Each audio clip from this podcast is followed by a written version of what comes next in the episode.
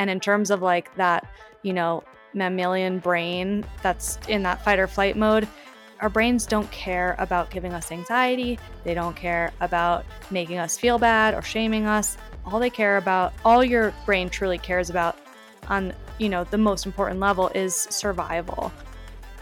That was just a brief snippet from today's conversation with my first guest ever on the Shit Talk podcast, Dr. Molly St. Denis. And just to give you a little overview before we jump into the episode, Dr. Molly St. Denis is a licensed clinical psychologist specializing in the treatment of adults with anxiety and OCD. She has a particular interest in mindfulness and self compassion based therapies such as acceptance and commitment therapy, also known as ACT. Molly has also has an interest in disseminating therapy tools to the general public and co hosted her own podcast called Therapists in the Wild.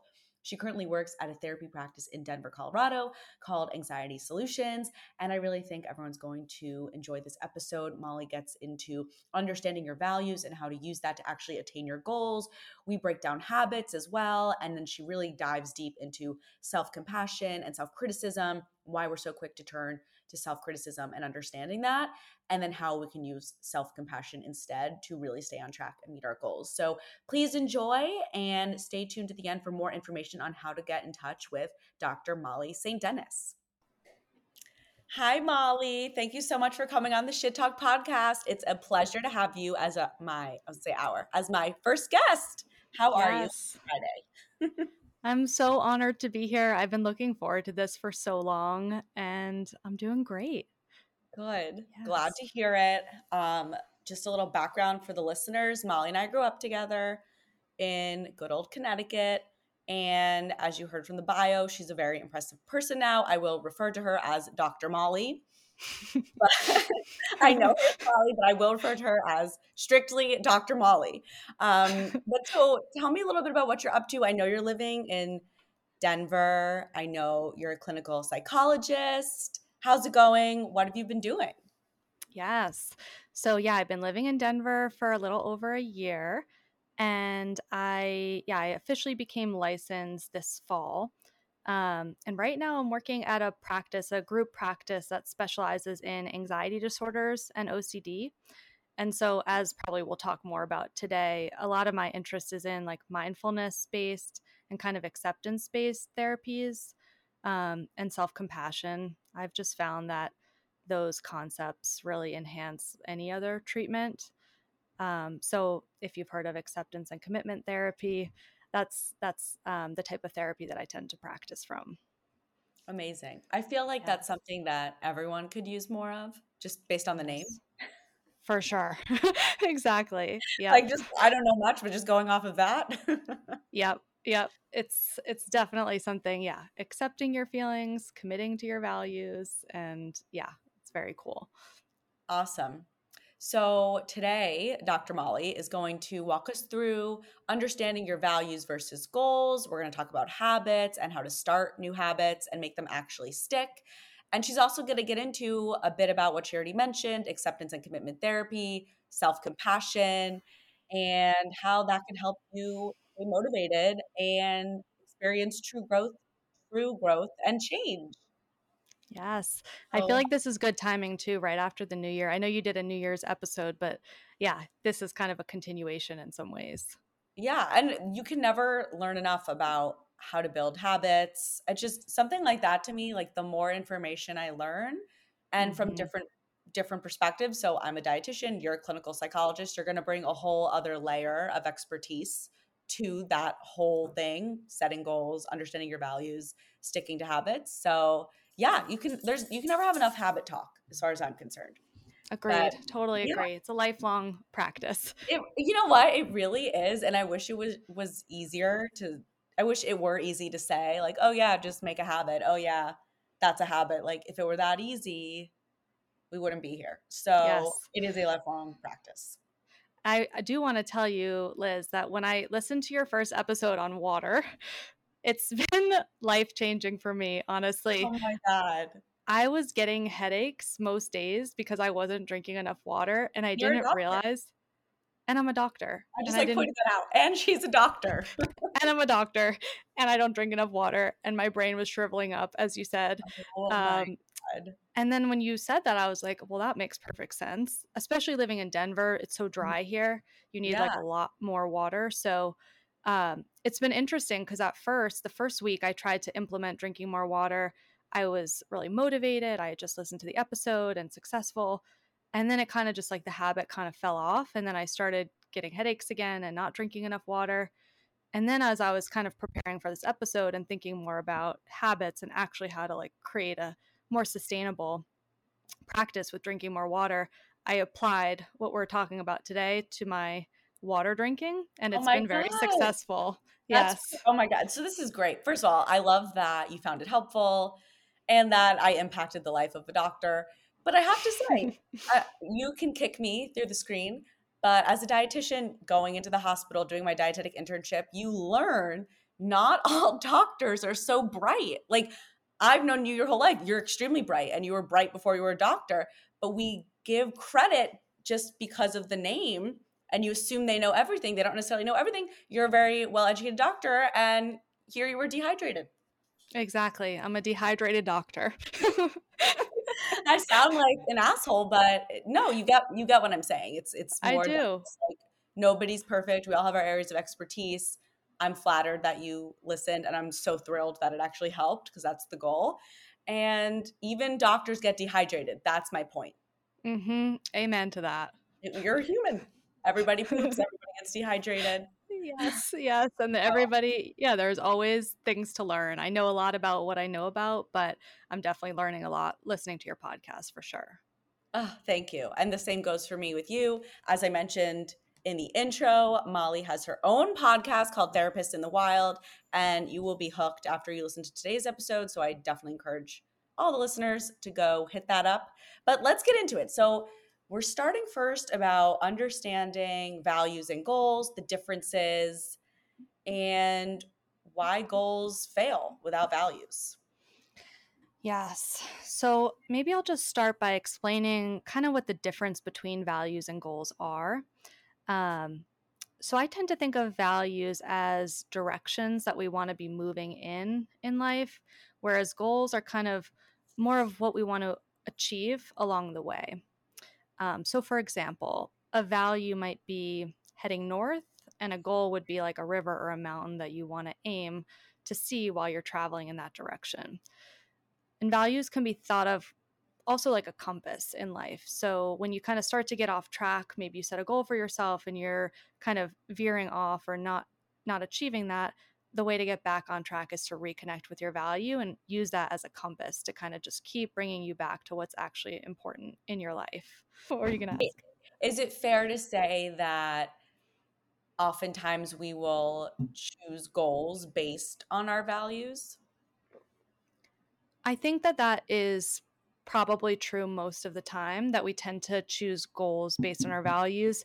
However, if we don't really have a clear sense of the value behind the goal, maybe it kind of might be like a little murky in your mind like, yeah, I, you know, I generally want to I want to lose 5 pounds, let's say. But you don't really know why that's important to you. It will be more difficult to to really ac- achieve that goal and sustain that progress. Um, but typically, there is an underlying value there. It just maybe needs to take a little bit of time, a little bit of mindfulness to clarify what that is. Got it. So, for example, saying, I want to lose five pounds so that I am healthier and feel better. Right. Exactly. That's the value on the goal. Exactly. So, yeah, like it, let's say the value was being an intuitive or a mindful eater.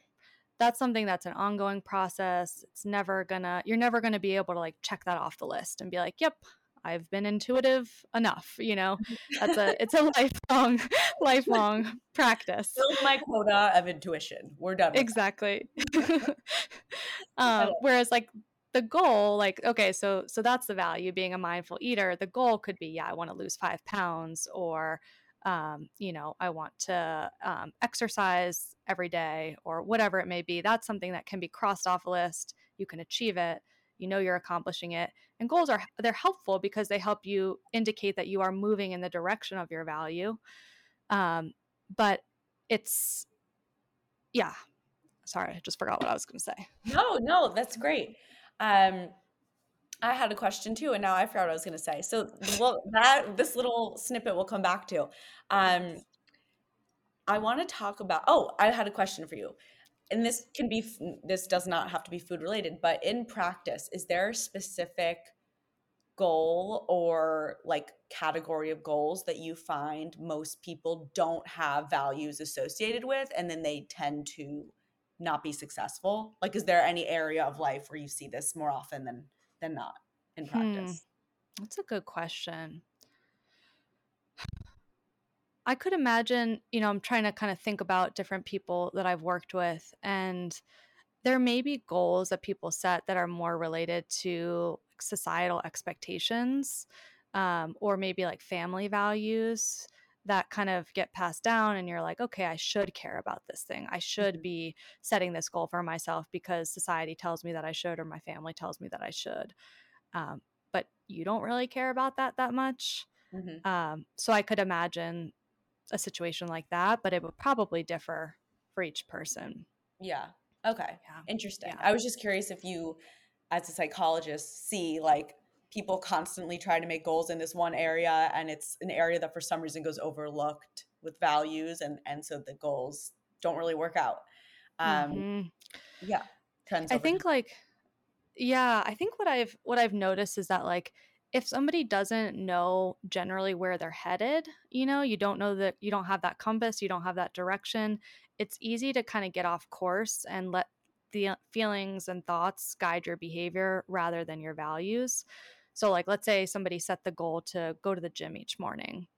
Um, but then they wake up and they're tired and they're in a bad mood. And so they decide not to go to the gym that morning. Now they're kind of off track with that goal.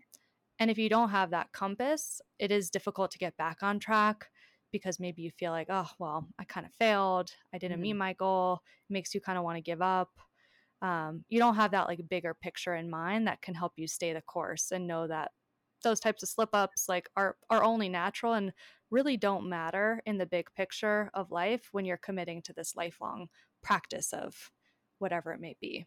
hmm And it sounds too like if you don't have the value in mind, if you, for example, to go back to your example of like if you skip the morning workout and there's nothing, there's no value really associated with it, it's kind of easy to just be like, well, whatever, I missed it. But if Right. you have really specific reasons and values associated with why you were getting up to go to the gym and you skip that one workout, in my opinion, you would be more motivated the next day to be like, well, here's why this is important. I'm getting back into it. I'm not just throwing in the towel. Absolutely. It provides motivation to know to understand the why behind your actions is motivating for sure. Got it. So now, as a dietitian, of course, I have to ask. I see a lot of patients and clients, whatever you would like to call them. Um, we we assign value to food, whether it's Mhm. positive or negative value or something really specific. And I'm sure you've seen this in practice just because you're dealing with humans and humans have to eat to live. So we all have some sort of relationship with food.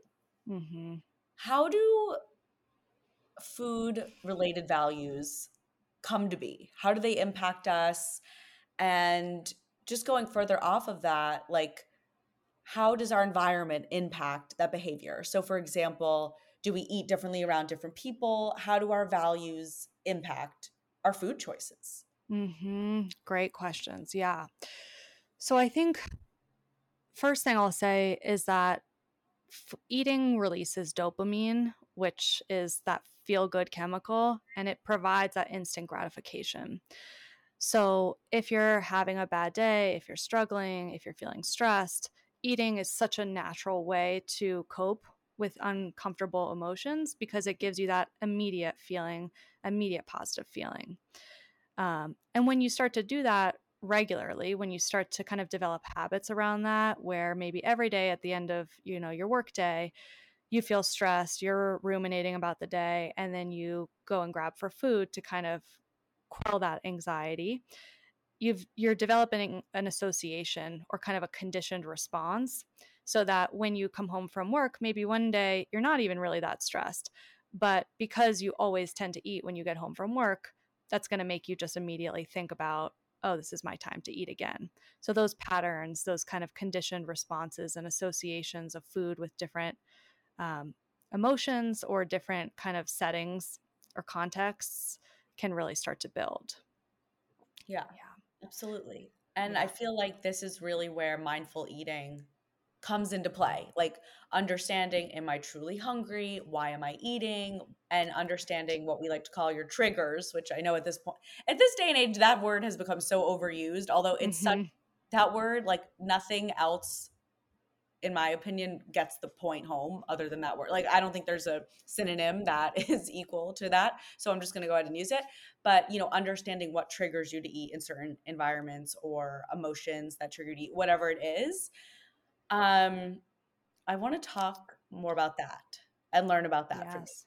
Yeah, so your other question was kind of about how different social contexts impact your eating behavior. Mm-hmm. Um, and that's a great question because eating is definitely strongly influenced by social context, as I think just most of us kind of intuitively know. Like we eat right. differently when we're with other people than when we're by ourselves.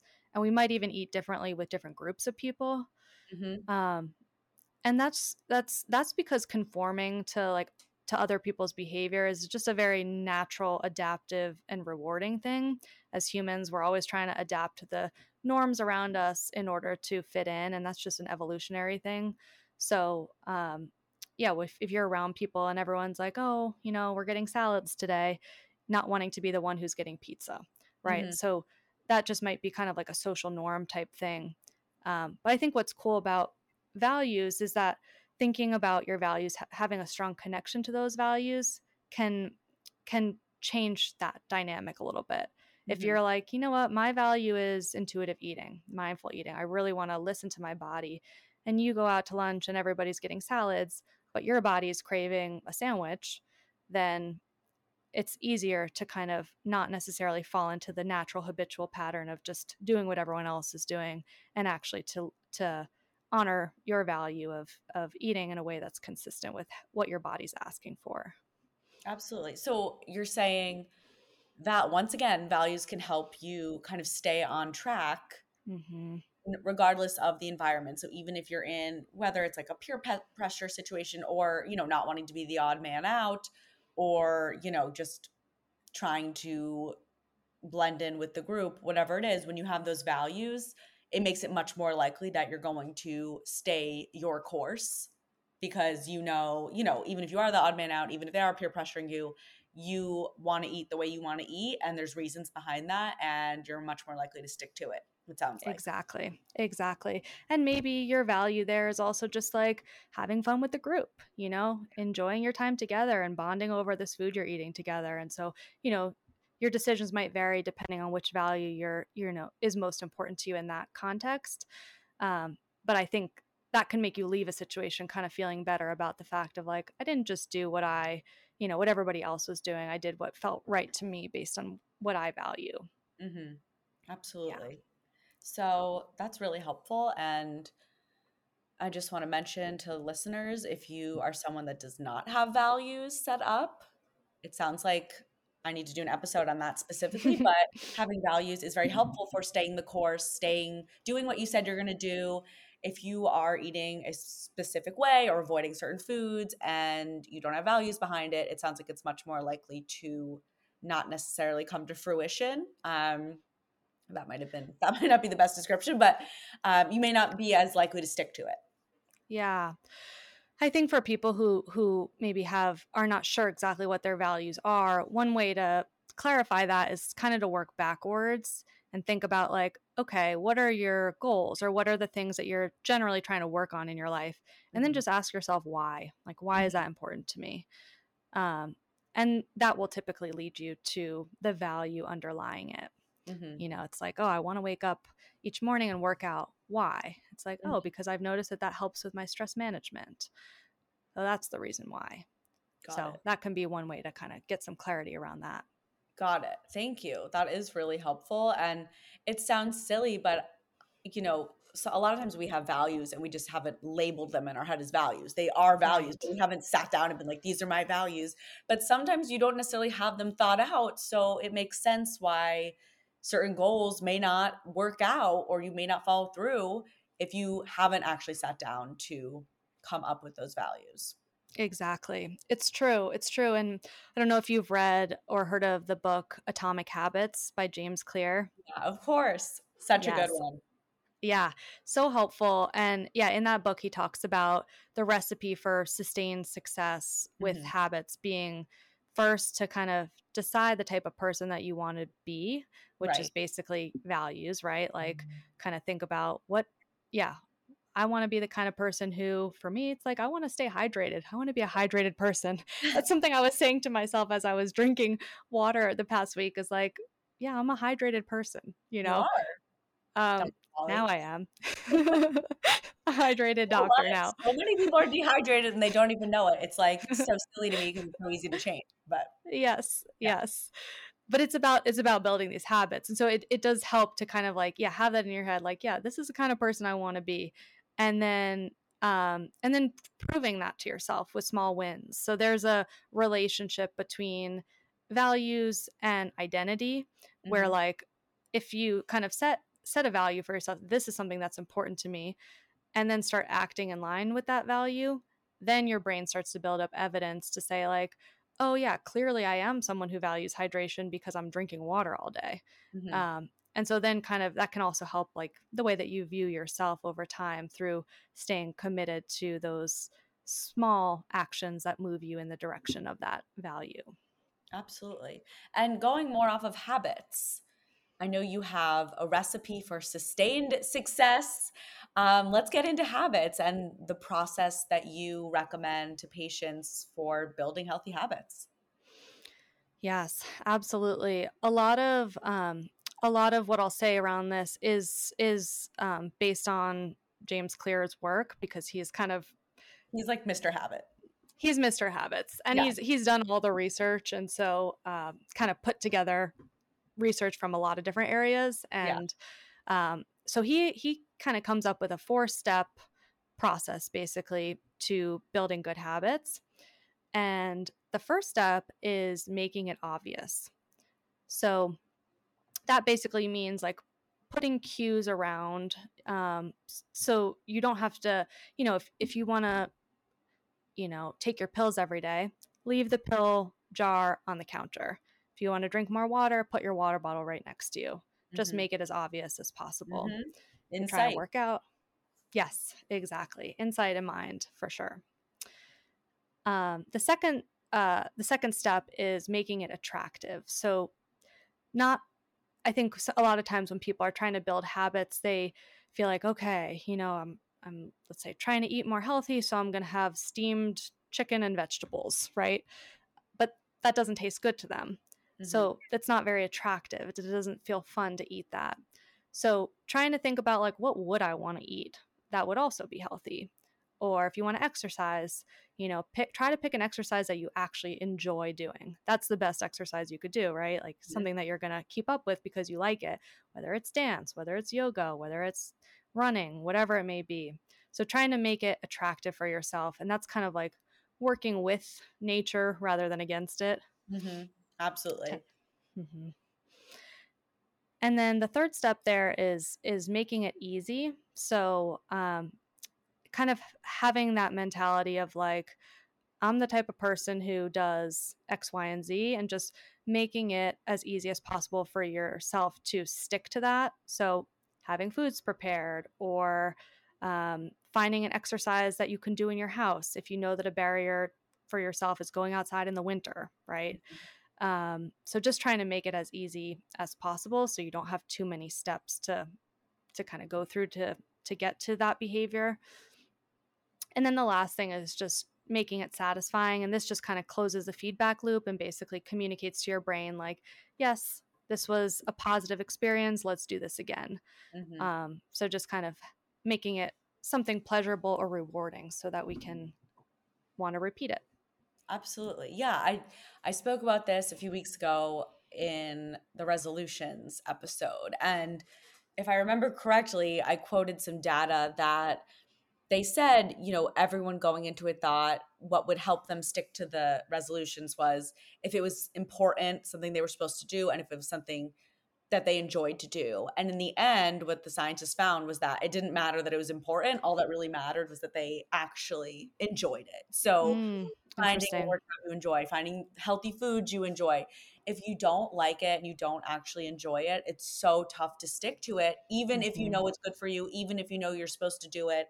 That's not enough, which, you know, if it were, we wouldn't all be in, you know, certain situations. We'd all have a perfect diet. We'd all have perfect, um, you know, exercise routines that we stuck to, you know, religiously. So Right. really interesting. It is. It is. That's such a helpful reminder. And even just personally, I know I, I used to be like, well, I want to be someone who runs. Um, and I would try to force myself to run, and it would always be like, oh, do I have to do this today? I don't really want to do this today. You know, or going to the gym. I felt the same way about that. And then when I just realized, like, yeah, you know what? I'm just going to do what I like. Mhm. And now I do yoga videos at home, which is so much easier and I enjoy it. It's, I've been able to be very, very consistent with that. So I think, so what you're saying makes a lot of sense to me. Yeah, no, I have a similar situation. I used to do like Soul Cycle, Barry's, fly with all the nonsense. And it's like you would go get a sweat. It didn't really change my body. My goal wasn't really to lose weight, but I definitely was not losing weight. And I'd be like, okay, I got to work out it. Like I did what I was supposed to do, but mm-hmm. I hated it. And it really isn't until 2020 when I moved and I started going to SLT, which is a form of Pilates, stands for strength and length and tone, that I actually found a form of exercise that I loved. That and Mhm. walking, which anyone who listens regularly knows I am very steps. I have take all business walks and I take that very seriously. But I am more active now than I ever have been. And I'm not going to these insane classes where you're sweating buckets and yeah, it's like when I actually enjoy to do it, I look forward to it. I go. It, it's not a chore. So Yes. very important. Totally. Yeah, it seems like out of all those four steps, like the the making it attractive one Mhm. is kind of what we're saying feels the most important, at Oh least to God. us. Yeah, absolutely. Like because otherwise, if you're like, okay, I'm going to run tomorrow. It's going to be five degrees. I'm going to hate every second of it. It's like that does not look good. That doesn't sound good. You're not going to want to do it. So, and you're probably Right. not going to do it. So, hmm yeah, got to figure out a way get get the gear to make it more attractive. If it means like bundling up, and then you'll be more comfortable running in the five degree weather. But yeah, hmm attractiveness in so many regards really does dictate a lot of our decisions. Absolutely. Yes. Yeah. Okay. Now I want to move into you talk a lot about compassion because you're big into acceptance and commitment therapy, ACT. We are so quick to criticize ourselves, especially like in all regards, but at me as a dietitian, and I'm saying specifically with like food choices or our bodies or how our clothes are fitting. People are so critical. Talk to me and teach me a little bit about, well, please, please, Molly, I'm expanding. Please further more about self-criticism and how it's just become such like the go-to response for so many things for people these days. I know. I could talk about this all day. This is something I have a lot of interest in because it is so related to basically every mental health issue. Mhm. There's just self so much self-criticism and that just adds so many layers on top of the problem. But it, self-criticism is often there. Doesn't always feel like it's trying to be helpful to you, but oftentimes it does serve some type of protective function where we have these inner critics. It's not a coincidence that we all most people have some kind of inner critic in their mind. Mhm. And it often develops to help you deal with something really difficult in your life and adapt to circumstances. Maybe if you were bullied when you were younger or, um, you know, had difficulties in growing up or anything that you've really struggled with in your life. Self criticism is a very natural way to kind of get, to kind of motivate you. It's to change your behavior. And for most people, it works for a little while. You know, if you beat yourself up enough, yeah, maybe you'll work a little bit harder or Mhm. maybe you'll push yourself a little bit more. But over time, it starts to come with more consequences Mhm. where then it leads to feelings of shame and lack of motivation, anxiety, depression. It no longer serves that motivational function. But it is important to recognize that self criticism is trying to help you reach your goals, it's trying to help you fit in, it does have your best interest at heart, doesn't typically end up being helpful to criticize your inner critic. Mm-hmm. um, that's so interesting. Yeah. I didn't I never thought of self criticism as like a defense mechanism, like as something yes. to actually help us. I really, maybe I'm just, you know, missing something, but I never thought of it like that. I don't think most people do. It's it's not something that I would have known if I didn't study this. Mm-hmm. Um, but yeah, that's true. It's it's definitely true that our brains and our bodies are not designed to hurt us. Just from an evolutionary perspective, we're designed to you know succeed to grow to to stay protected and so our brains are always trying to do that even if it doesn't feel like that it feels mm-hmm. harsh it feels like tough love but mm-hmm. it does have a positive intention wow that's kind of for me that's almost like a nice reminder the next time i'm being self-deprecating and not in a funny way but like really being critical just to remember that my brain is not trying to hurt me and that evol- from like you said from an evolutionary standpoint it's just trying to fit in survive do its best and yes. to take it that way rather than negative it's so important i often you know talk with clients about thanking your mind thanking mm-hmm. your inner critic just being oh thank you I see mm-hmm. that you're working really hard right now. You're trying to let me you're trying to let me know that, you know, something something's not right. Something That's needs so to change. Thank Appreciate you. you. clothes are too tight and that I've gained 30 pounds. I, I didn't. I didn't know that, but thank you so much, yeah. I think self-compassion can help with that too because we can learn to kind of take what the inner critic is is trying to communicate to you and reframing it in a way that's actually going to be helpful mm-hmm. and productive. Yeah, absolutely. So let's move into self compassion. Yes, yes. So self compassion is has been shown by research um, to be just much more of a powerful motivating force for growth and change than self criticism. Um, the research does show that people who are more self critical tend to be more anxious and depressed, have lower mm-hmm. confidence, um, fear of failure. So they maybe don't even try to achieve goals, mm-hmm. all of those types of things. So it actually doesn't really help most of the time with, with motivation. Whereas um, people who are more self compassionate still set high standards for themselves, but when they don't meet their goals, they're not getting angry at themselves, they're not shaming themselves. Instead, they're able to set new goals and not wallow in those feelings of shame and that leads to more motivation more confidence over time.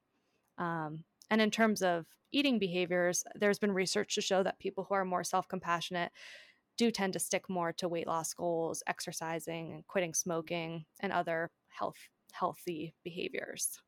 Absolutely. I feel like for me what this sounds like is the reason self-compassion would be helpful for obviously a number of reasons but especially if you're trying to do a specific diet or eat in a certain way.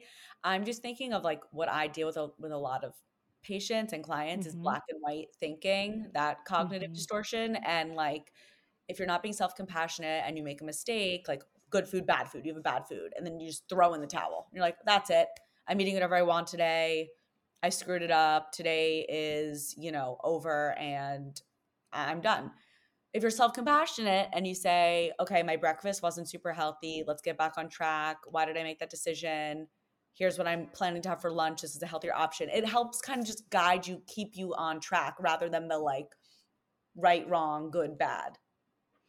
A hundred percent and i think it really goes hand in hand with values too right? Mm-hmm. like okay you're being self-compassionate can help you stay on track with with what you're really what's actually important to you you know so yeah maybe that day you kind of eat a quote unquote bad food mm-hmm.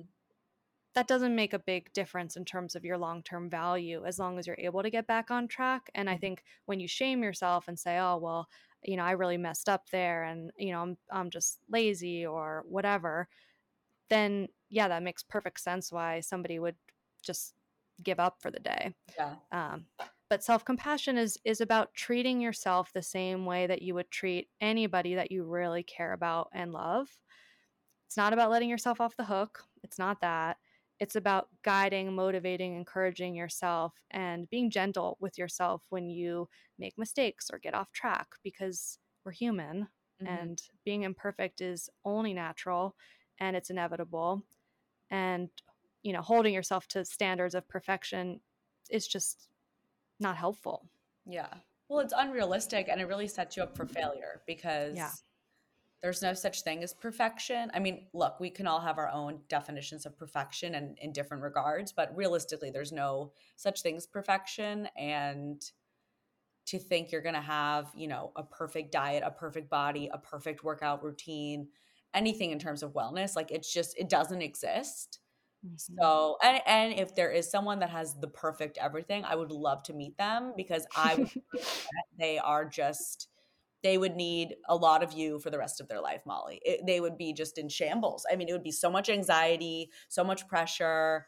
And, you know, I don't think that would make for the happiest person. Absolutely. And I would argue that that's not perfect. Yeah. you know, it's not far from yes. it. Yeah. Yes. It's, yes. it's hard. I think, you know, we, everything especially these days it's like internet everything's like instant gratification you can see you can google anything you get a picture of anything everything's filtered everything's fake and it's like it's set even if we know it's fake we still like it sets these unrealistic expectations up like some influencer posts a picture like oh yeah i did this diet and now look at my body you know 2 weeks later and they have pictures so we have a visual and like whether they're real or not we don't know what they actually ate we don't know what they actually did we don't know what went into that two weeks to them to get there but it's like it's so easy for us to be so hard on ourselves and and not show compassion because you're like i did what they said i don't have the same results right right comparing comparing yourself to other people is something that can definitely lead to self-criticism and again going back to evolution mm-hmm. it makes sense you know we adapt it is somewhat adaptive to compare yourself to other people if you know when we were all cave people the tribe over there had food and you didn't, that's helpful to be like, okay, how can I get what they have? Mm-hmm. So it's kind of wired in us to compare ourselves to other people. So it, it makes sense. Why? And again, it's trying to be helpful. it's right. trying to help you grow and, and, and get what you want in life. But, um, but yeah, it, when there's that harsh self-criticism, it is, is really unmotivating, can kind of yeah. make you feel like, yeah, you just want to give up. Right. And I find too, just being a human, the comparison thing, like I don't think there's anything I, I know that you're saying evolutionary, it's helpful and I understand that. I see that. But I have to say I don't I don't know if I think can think of anything more unproductive because it's like there's always going to be someone bigger, better, faster, smarter, prettier, richer, like everything you're comparing. And, you know, at the end of the day, you have to be happy with yourself. You have to feel good. You have to be you know, feel good in your clothes, feel good in your job, feel like you're doing what you want to be doing. And like, it doesn't really matter how it compares to anyone else.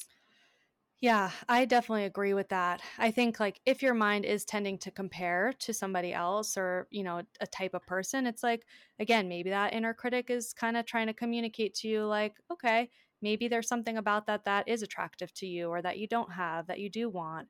And using that kind of self-compassion to be like, okay, yeah, I get that message. Like, is there anything helpful in there? Is there anything in there that, you know, I could use to make certain changes if that is something that you want to do, not to be like that person or to be better, you know, to reach a standard of perfection, but just to keep growing and improving. If, you know, it could be potentially information, but I agree that generally focusing on yourself and just kind of trying to continuously help yourself grow in the ways that are meaningful and important to you is you know a better strategy than comparing to other people. yeah, it's just it's so hard these days. Information is so instant and it's like everyone's in everyone's business and like, you know, people curate the information you actually get. It's not necessarily right. the full picture, it's not necessarily accurate. So, you know, I feel bad for the kids growing up with this. Like I know my opinion of it as an adult, mm-hmm. but I feel like if I were younger, it's like sometimes you don't you know you don't know that like that's fake or that's a lie or like it's totally filtered and photoshopped and whatever. And you're like oh this is what i need to look like. Like that you know i mean we all suffer from that. We even as adults you see these ridiculous pictures and you're like really? That's what she looks like? But i feel like as a kid it's like that would just screw me up. I know. It's yeah, it'll be it'll be interesting to see how this kind of the social media impacts kids now, but Yeah. it seems really really difficult, really difficult. There's yeah, so much comparison and it's just so unrealistic. So unreal. People aren't so showing unrealistic. yeah, yeah. You don't That's see the process. It's not, you know, a lot of it is fake Yeah. and you don't see that.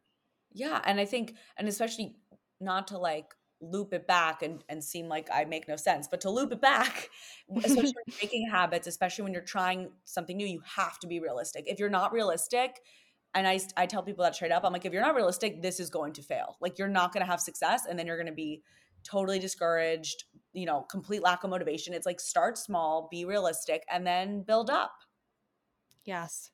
Absolutely. And the and the self-compassion piece I really think is key there. It's really really helpful to be able to talk to yourself like you would talk to a friend. If you're Mhm. struggling with something, if you're if you feel like you're not making the types of changes that you want in your life or moving towards your values, you know, beating yourself up, blaming yourself, shaming yourself, that is just practically speaking not a good use of your energy Mhm, it's much more helpful to try to get curious about okay what didn't work there you mhm, know what what's going on there let's try to understand let's try to get curious about it just mhm. like you would somebody that you care about or or a person that you love you know you wouldn't say you wouldn't just judge them and blame them you would get curious okay let's try to figure this out you know what's Right. not working let's see if we can try to make those changes and Right. be supportive and encouraging to yourself why are we so much harder on ourselves than others? Like I've heard that before, you know, speak to yourself the way you'd speak to a friend. And of course, it's so much easier said than done, like basically everything on this planet.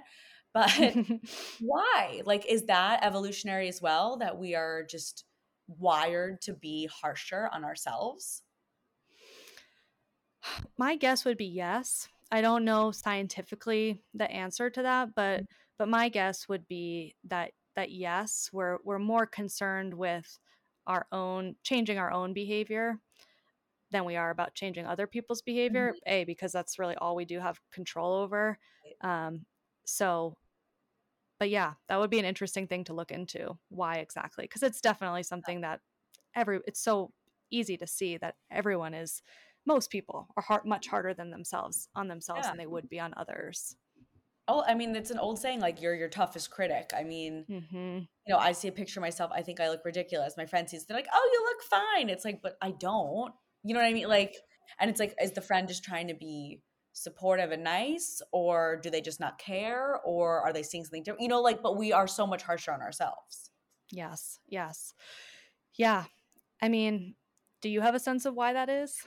No, I Like, mean, I think I, I can be cynical. So I think, I think from a cynical perspective, I think it's fair to say most people don't care as much about you as they care about themselves. So hmm easier for them to be like, "Oh no, no, it's fine." But then if it's if we're if it's them, you know, that, oh, that wouldn't be acceptable, and they're much harsher on themselves.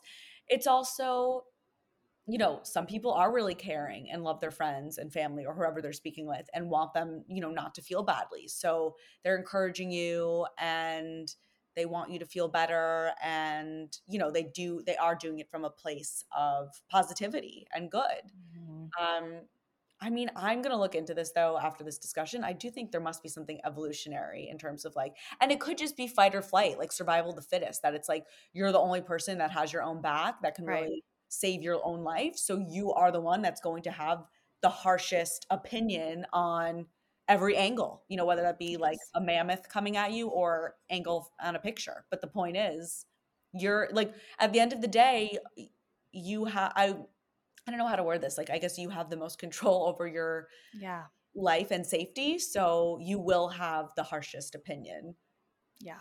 in, in those regards. I think that makes a lot of sense. I think that's probably true. And in terms of like that, you know, mammalian brain that's in that fight or flight mode, our brains don't care about giving us anxiety. They don't care about making us feel bad or shaming us. All they care about, all your brain truly cares about on, you know, the most important level is survival and fitting into groups because that's part of survival. Right. So, um, so yeah, so I think a lot of these thought patterns that seem really unhelpful and confusing why we would have them and why are we so hard on ourselves comes from that place of yeah your brain's just trying to protect you and doesn't Mhm. really care that it's giving you a lot of anxiety in the process Yeah. Mhm. Ugh, man, oh man. Well, since anxiety is your bread and butter, if you will, not to make a nutrition food. um, but before we wrap up, I just want to ask briefly. So, obviously, you know, we've discussed mindful eating a little bit. I've mentioned, you know, I have patients that assign a reward value to food. And, you know, as a psychologist, I just want to get your take on it. Like, we obviously discussed the dopamine release that you get from food, but why do we rely on food for so many things? Like, how does it start that how does it start and how do we work to shift that reward value that we place on food? So if you're stressed if you're happy if you're tired if you know a boyfriend broke up with you if you're celebrating you know we tend to reach for food in all of those. So it's like a, a wide spectrum of emotions that drive us to Mhm. food and anxiety is one of them and i'm just you know i'd love your take on that. Like why Mhm. is there anything besides the dopamine? Why food? And how can we work again how can we not reach for food in those Mhm. Yes. Yeah, that's interesting that you see so much with your clients that it's not just negative emotions that they reach for food for, but also positive emotions. oh yeah celebrations big gatherings like religious events or family holidays those are positive people are happy but those are times too people overindulge or they have certain values tied up in the food at that moment and they Mhm. You know overdo it or don't listen to their bodies it's not always just negative Right. That's interesting. Yeah. I mean, I think with, when it comes to negative emotions or unwanted emotions, it's a way to avoid feelings. You know, when you're eating, um, you're not you're not feeling the emotion that you were just feeling before you started eating, right? Um, so it's kind of a way to push that feeling away, put it off for a little bit longer so you don't have to deal with it. So I think that makes kind of sense intuitively of like, yeah, we eat to avoid feelings and and Yeah. eating feels good. yeah Um, burying it say like- that again. it's a way you're burying the emotions not necessarily Right. under food but it's like you're eating instead you don't have to deal with the emotions Exactly. And unfortunately, sometimes when that happens, then you eat, you know, keep eating because you don't want to face the feeling. And then you Mhm. start to feel guilt or shame about eating. And then that creates more negative emotions. And then Right. you want to eat more to cope with those. it's a cycle hmm With positive emotions, I would imagine that that has more to do with it being kind of a a social aspect or kind of a um, like food is food is used for celebration it helps Mhm. connect people it's a way to you know um, feel even better than how you're feeling right? So i would imagine that for positive emotions it's it's served it's kind of more of um, like that conditioned response over time where like oh we're used to you know you get a promotion and you go out to dinner. Mhm. um, it's it's kind of built into our society and i think in our friendships and relationships that food is is a way to celebrate in addition to a way to avoid negative emotions or unwanted emotions so um, i would think that that probably has a lot to do with it just kind of the the conditioned responses Right. and habits that we get into around food because of Absolutely. our um, yeah Well, I'm so appreciative of your time and expertise, Dr. Molly. I love that I tell you Dr. Molly, and I will continue to do so for the rest of our lives.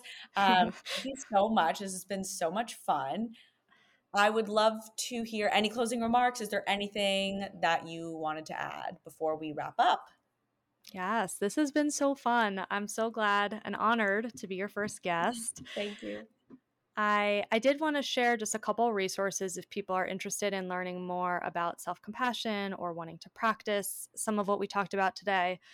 Um, so if you go to self compassion.org, it's a website obviously all devoted to self compassion, but there are different exercises like journaling exercises, meditations, information, just readings about it. Um, and I yeah, highly recommend that website.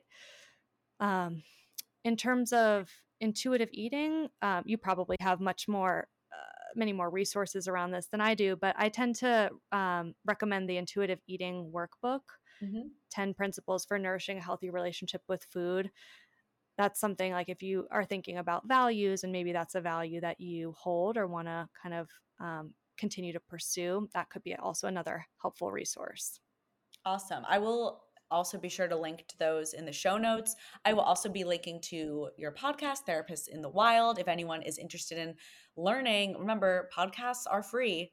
If you want more information from Dr. Molly and you're not in Denver to see her or you're not doing, you know, not interested in doing one on one visits, the podcast is a great place mm-hmm. to start. It's a lot of amazing information. I've already learned so much and I'm on episode like six. And there's yes. Like and there, so yeah, yeah, we have episodes on there on self compassion, on values, all the kind of stuff we talked about today. If you want to learn more, that you could do a deeper dive on therapists yeah. in the wild. Yeah. Okay. Thank you. I will absolutely be linking to that. And thank you so much, Molly. It's been such a pleasure having you. And that's a wrap on my discussion with Dr. Molly. I hope you all enjoyed. Please look to the show notes. I have all of her resources linked, as well as the website to her company that she works for, which is effectivetherapysolutions.com. Feel free to reach out. Molly actually is located in Denver, but does telehealth visits. So if you're interested in working one on one with Molly, please go to the website. I also have linked her podcast, Therapist in the Wild. Please check it out. And don't forget to rate, review, and subscribe the Shit Talk podcast. Have a great day.